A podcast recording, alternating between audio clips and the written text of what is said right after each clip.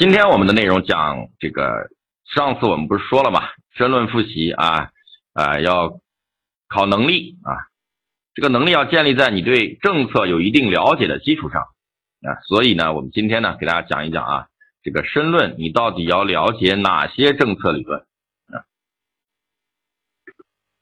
好，我们先把我们整个申论当中同学们需要了解的政策理论给你做一个归纳和整理。那么从依次到我们这个顺序，从重到轻啊，从重到轻，从高到低，给大家画这么几个部分啊，其重要性呢也这个我就不啰嗦了啊。所以首先要看的啊，首先要看的就是我们这个党的十八大报告啊，这个可以说是所有啊政策理论的核心啊核心。呃，你说白了嘛，我们我们国家你要谈政策。那跟谁走啊？跟党走，对吧？呃，党的报告五年才只有一回啊，五年才一回，你还不珍惜啊？啊，你还不珍惜啊？啊，所以先从最高的开始看起啊。刚才有同学在 QQ 上问我说：“老师，我申论这个老是抓不住重点该怎么办啊？”看到啊，真题里面的啊，海洋啊，就只能想到。生态文明想不到可持续发展，对吧？那说明就是你对十八大报告的内容还不同啊，还不够清楚啊。你如果对党的十八大报告这个体系比较了解了啊，那你基本上就可以站在一个比较高的高度来看材料。我们这个就解决的是你看材料有时候找不到重点的问题啊。很多同学能从材料里面能找到一个点，找到两个点。找不到其他的点的原因就是你站的太低了啊！我们经常说啊，我们经常开会内部讲啊，你站在工地上啊，你站在工地上，你站在一层，你看那个工地正在修那个工地啊，到处都是乱砖乱瓦，对吧？你都不知道这盖起来是个什么东西。但是你一旦爬到梯子上啊，站在这个塔吊上往下看啊，这个工地就非常整齐啊，一块儿一块儿一块儿一块儿，这里是。啊，一单元，这里是二单元，这里是物料堆，这里是工程车，对吧？所以你一定要怎么样呢？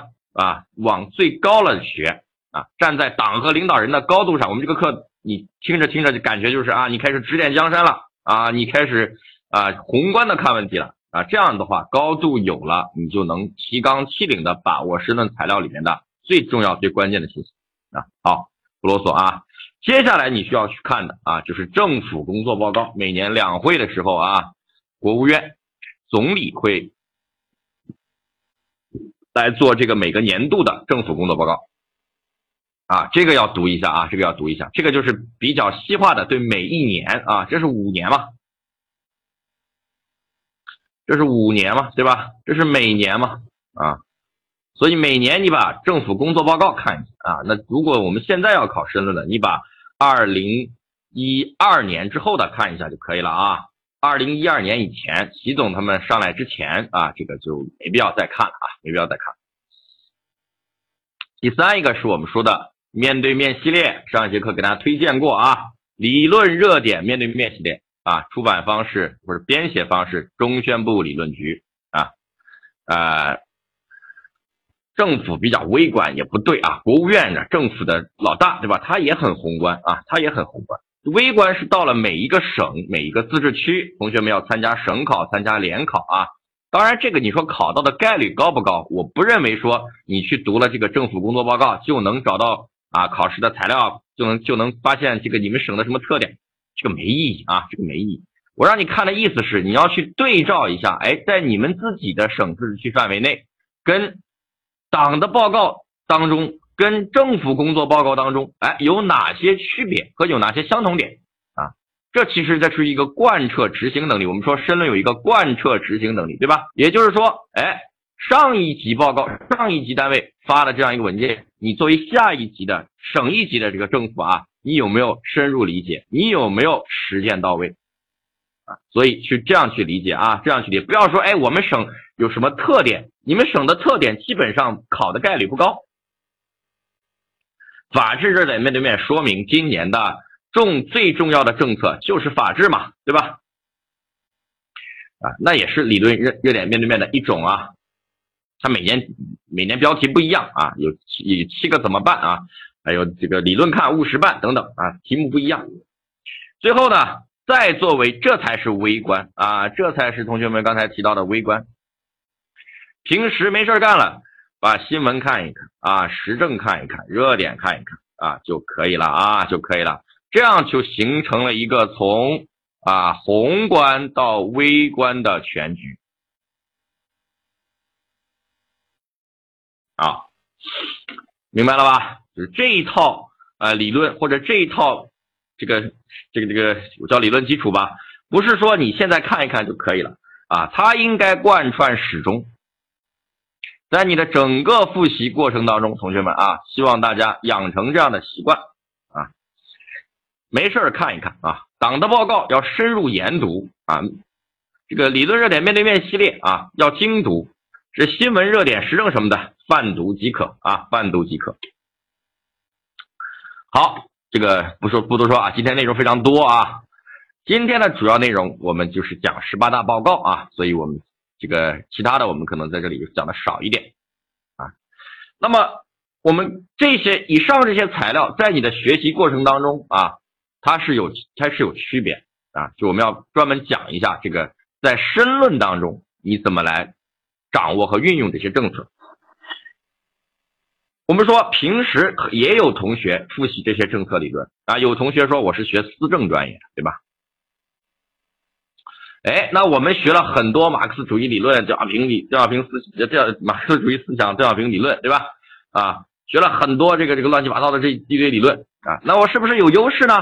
啊，我认为不见得啊，不见得，因为考试的时候它不是这样考法啊。所以我们提了三个要求。啊，第一个是了解的范围面要广啊，就是你不能说，哎，我只了解政治，这是不行的啊。申论完全不等于政治，它很全面啊，经济、文化等等等等等范围啊，这个都都要涉猎到。同样，你要理解申论考试这个考试，它就是为了避免啊，避免它要做到公平嘛。避免让思政的同学占优势，啊，我不认同这个说法啊。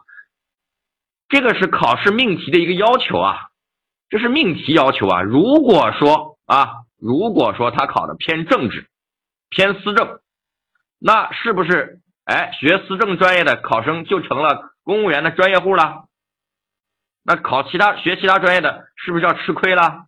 这个考试是不是就不公平了？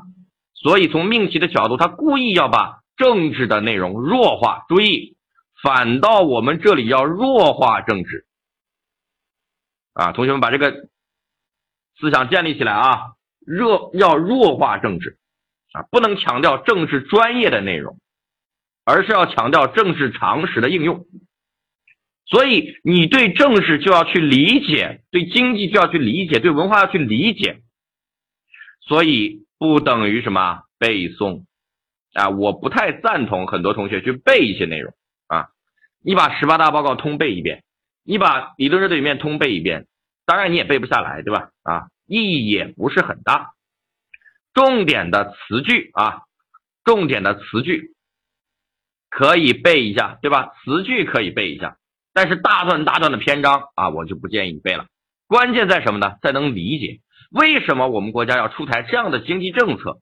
我们国家的现状到底是怎么样的啊？为什么只有这样才能解决问题？你把这些明道理明白了啊，你就能看到材料的问题，你就能运用你掌握的这些知识，从材料里面寻找依据，给出解决方案啊。我们说，我们说，我们国国考申论，或者说我们整个申论考试考的更多的是解决问题的能力。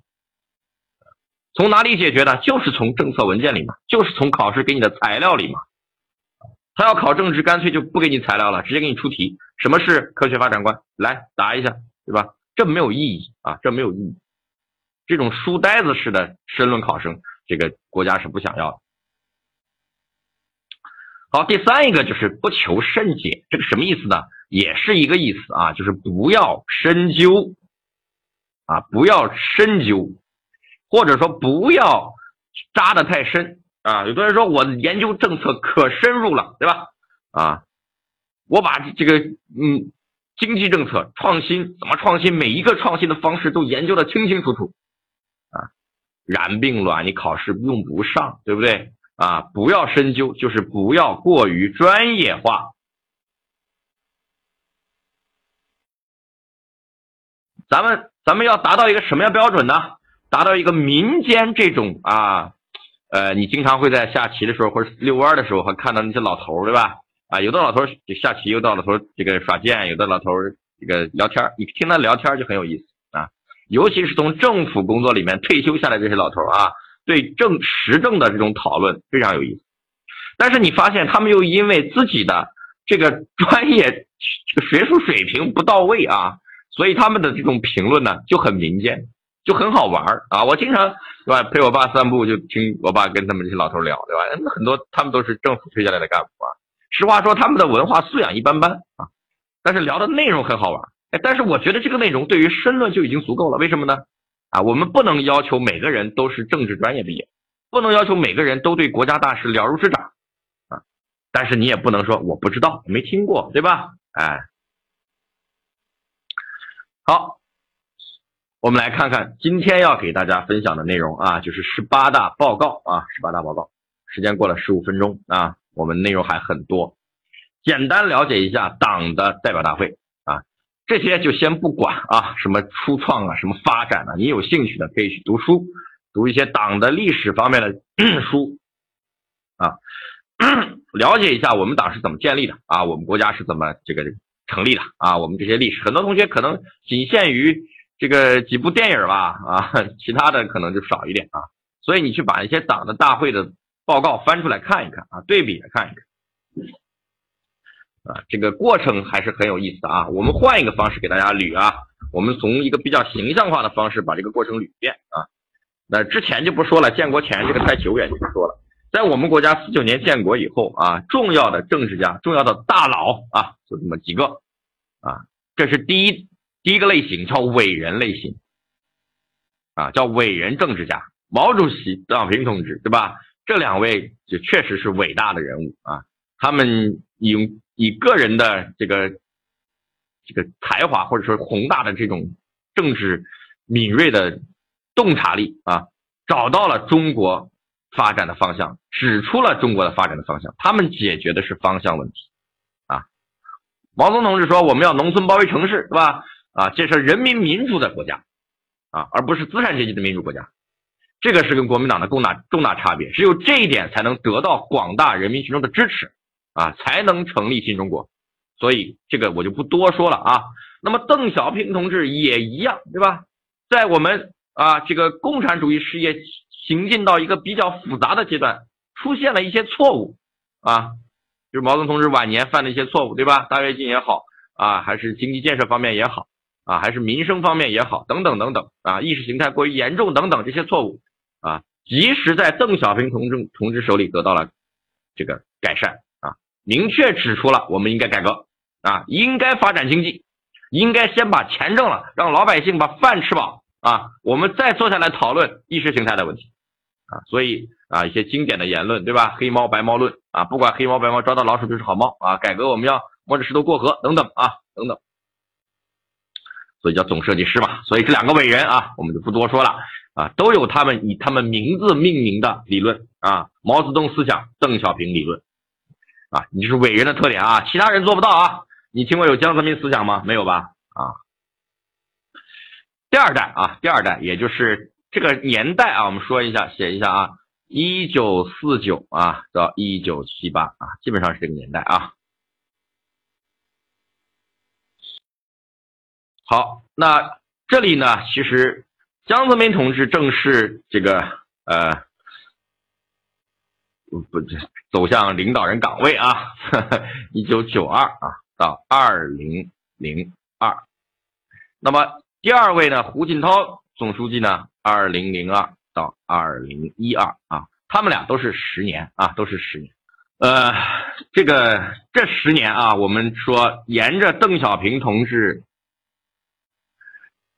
给出的方向啊啊，那么江泽民同志还是确实把经济发展做得相当不错啊。呃，这个可以肯定啊。虽然我个人对这十年其他方面有颇多微词，当然很多国内外学者对这个阶段也有也有一些说法啊。呃，大家是有兴趣可以听我听我另外一堂课讲的更细啊，讲的更细 啊。这十年依然是经济发展，哎，这就让人看得很头疼，对吧？啊，我们一会儿要讲到，二零零八年爆发了什么经济危机，对不对？我们国家为了就跟经济高速发展的过程当中啊，遇到了全球范围内的金融危机。那么实际上在这十年的后半段啊，后半段，呃，不算后半段吧，啊，零九一零一一啊，这这么几年啊，这么几年。呃，就出现了一些问题啊。经济保持高速增长的同时呢，啊，也其实发生了一些通货膨胀啊。这个其实大家应该有感受啊。这个我们我们吃羊肉泡馍从四块钱一碗，现在已经到了十八块钱一碗，对吧？啊，可以感受到，对吧？啊，所以经济发展也出现了一些问题啊。那么到了这一届领导人啊。二零一二到，如果不出状况啊，不出状况，二零二二年，对吧？啊，应该不会出啥状况啊。那么就是这二位啊大佬带领我们这个继续啊改革。那么这个改革，我们认为它跟前二十年相比最大的区别啊，应该是这么两个字啊，我就写两个字，你就体会一下啊，叫全面。这种全面就是一个是要修正只发展经济带来的负面效果，比如说生态啊，比如说政治，比如说社会等方面，因为只顾着发展经济而不顾这些其他领域的这种发展带来的一些问题，对吧？那么在这个十年当中，应该要做出全面的改善。其实已经过去的这么两三年时间，同学们感受一下啊，这个全面做的还是相当到位的啊。比如说刚刚结束的十八届五中全会。啊，我们说全面开放二胎，对吧？啊，很多事情做的都非常到位啊，体现了我们要除了经济发展之外啊，还要把其他做好。那其他做好。好，因为时间关系啊，我们就不展开了啊。每一我我刚才这每一个画面都够讲一节课，好吗？啊，来整体结构啊，整体结构，我们今天要高度啊，要提纲挈领啊，很多细节呢就不展开了啊，不展开了。整体结构，十八大的整体结构啊，十八大报告，这是我们今天的主要内容啊。那么在这个报告当中，我们主要说了三个问题啊。第一个是总结啊，也就是对之前一届政府啊，胡温这一届政府五到十年工作的总结，然后就是对下一步工作目标的确立啊，以及我们。需要采取的手段或者需要遵循的原则，这叫定位啊。当然，总结有总结好的和不好的，是吧？啊，两方面都有。那么布局呢？那主要是五位一体啊。除了五位一体，还有一些党建呐，啊，对吧？军队呀，啊，两岸问题啊，等等等等，这些也会涉及啊。但是因为我们不考。所以我们就不了解了啊，不去不去找不去弄它了啊。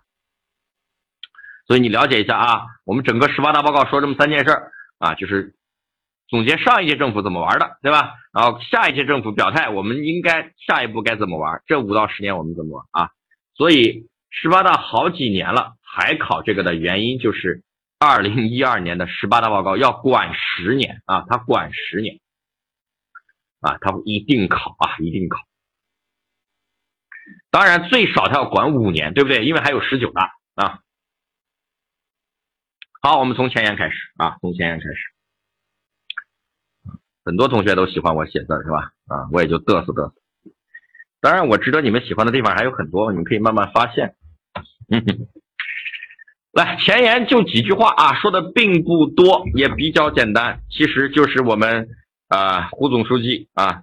给大家告诉大家，我们十八大这一个大会啊，呃，下一个任期的目标啊，就是这个全面建成小康社会。那么注意一个“成”字啊，因为十七大啊的时候也提了这样一个目标，叫全面建设小康社会啊，全面建设小康社会。这个就啊，不如全面建成来的有底气，对吧？来的有底气。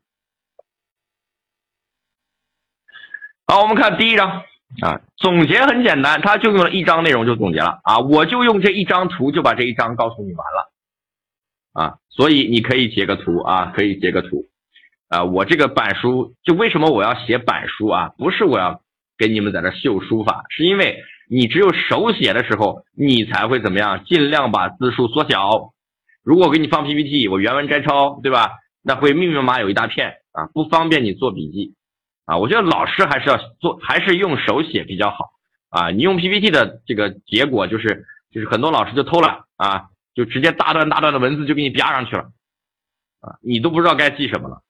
为什么我们这个一些这个我们在上大学的时候啊，很多老教授坚持就是给我们上课的时候一直是手写黑板，而且真正的好老师他的板书不多的，对吧？因为他写起来也费劲啊。但是够了啊，够了。所以在第一章的总结里面啊，当然我这个一评完不了，还有一评啊。好，成绩我们就不说了，对吧？这五年的它分成五年和十年两次总结的，成绩就不说了啊。这个无非不就是形势一片大好这种不拉不拉的这种话，对吧？我一般也不太仔细看啊。但是不足就很有意思，为什么这个是重点呢？为什么要看不足呢？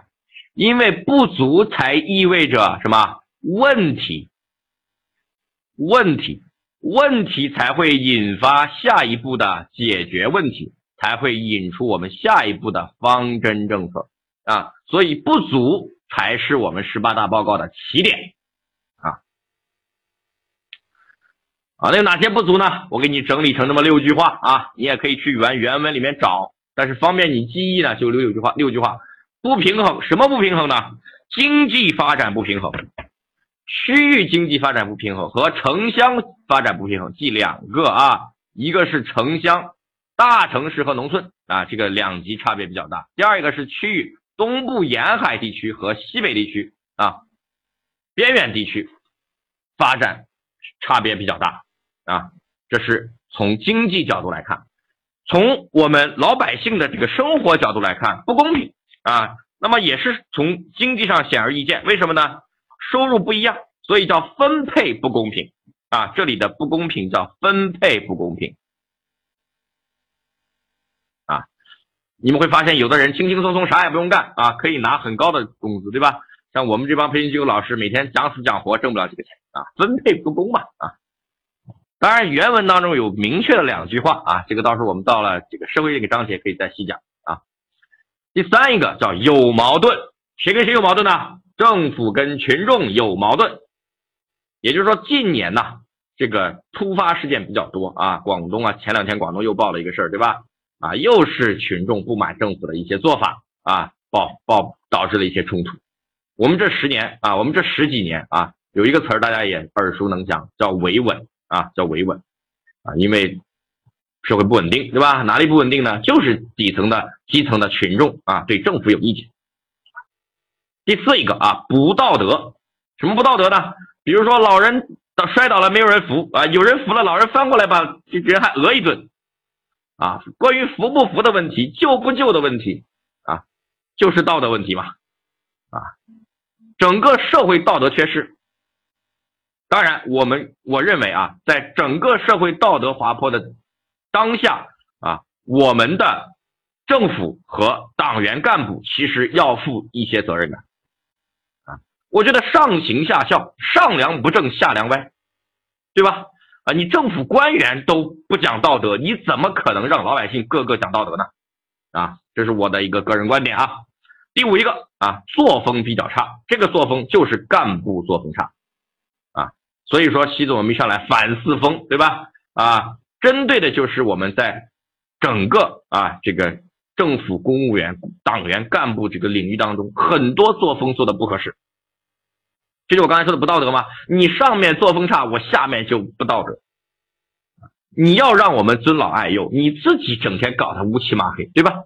啊，这个我们关于干部作风问题的，我们就不讨论了，对吧？新闻上一把一把的啊，一把一把的，一般都是贪污啊，一般都是什么找情妇啊，一般都是什么啊奢侈消费啊，等等等等，就不说了啊，就不说了。最后一个腐败多。这个腐败多为什么单独拎出来？我觉得它其实包含在不道德和作风差两个部分里面。作风差还只是一个纪律问题，腐败多就是一个法律问题。啊，这个就不用我多说了啊，不用我多说了。说社会的负面现象啊，不是我特别擅长啊啊，这个吐槽喝酒的时候可以聊一聊啊，讲课的时候我们就不多说了，大家知道就可以了。整个在第一章的总结当中，我们的重点是去看不足，但是原文的重点还是突出的是什么？突出的成绩。比如说他在十年总结里面就成绩就比这个不足要多一些，对吧？你看加入世贸组织，哎，是不是成绩啊？啊，建设小康社会是不是成绩啊？啊，非典虽然是个坏事，但是我们抗击非典不就又变成成绩了吗？对吧？确立了科学发展观的指导地位，对吧？啊，然后度过了平安度过了经济危机，不都是好事吗？成功举办奥运会啊，这个虽然汶川也遭受了巨大损失，但是我们怎么样？就是不是重建家园啊？抗震救灾重建家园，是不是这个多难兴邦了？又变好事了，对吧？只有最后一个是坏事，这个跟我们刚才提到的有矛盾相对应啊，叫突发事件比较多啊，突发事件比较多。所以在整个总结的这个格调当中啊，还是成绩总比问题多，办法总比困难多。要相信党，相信政府。虽然有这些不足，我们一定能够把它解决掉。啊，好，接下来我们就要进入到下一个章节啊。好，还有一个啊，重要问题给漏了啊，不好意思，讲讲讲的啊，讲兴奋了。这个是我们第一章结尾啊，第一章结尾。在总结的过程当中得出的结论，就是我们总结来总结去，总结了这么多这个优点，总结了这些不足，那怎么办呢？优点是因为啊，我们的成绩是什么？是科学发展观带来的。啊，我们的不足也需要继续用科学发展观去解决。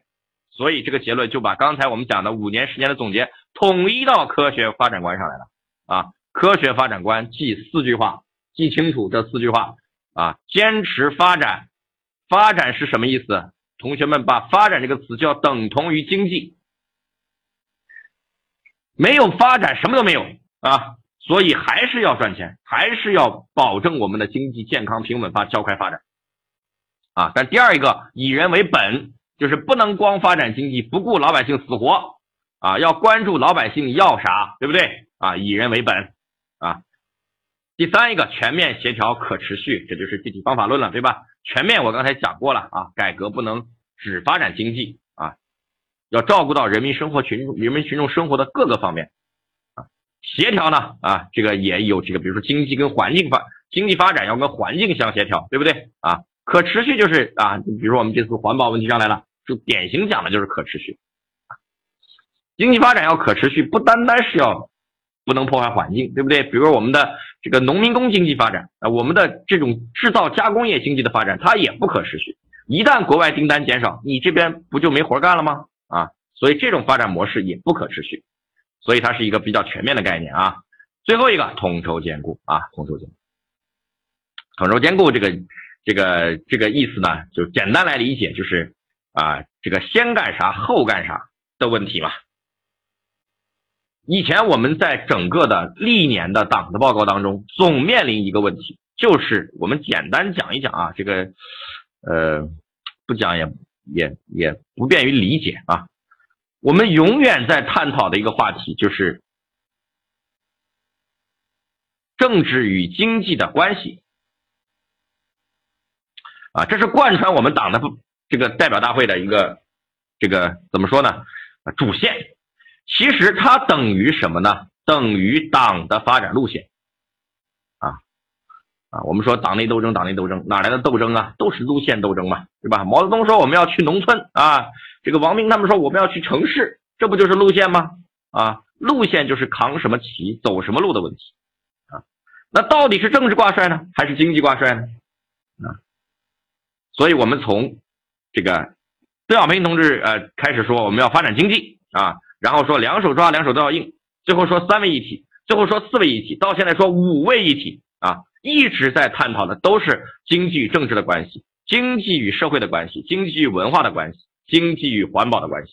所以五位一体你可以理解为啊，经济在中间啊，这个我们一会儿讲的时候再说啊，其他的在周边，因为怎么样，坚持发展人家放到第一位的嘛，对吧？没有发展什么都没有。你会发现啊，我们在五位一体的介绍顺序上也是经济放第一个啊，这个从来没变过。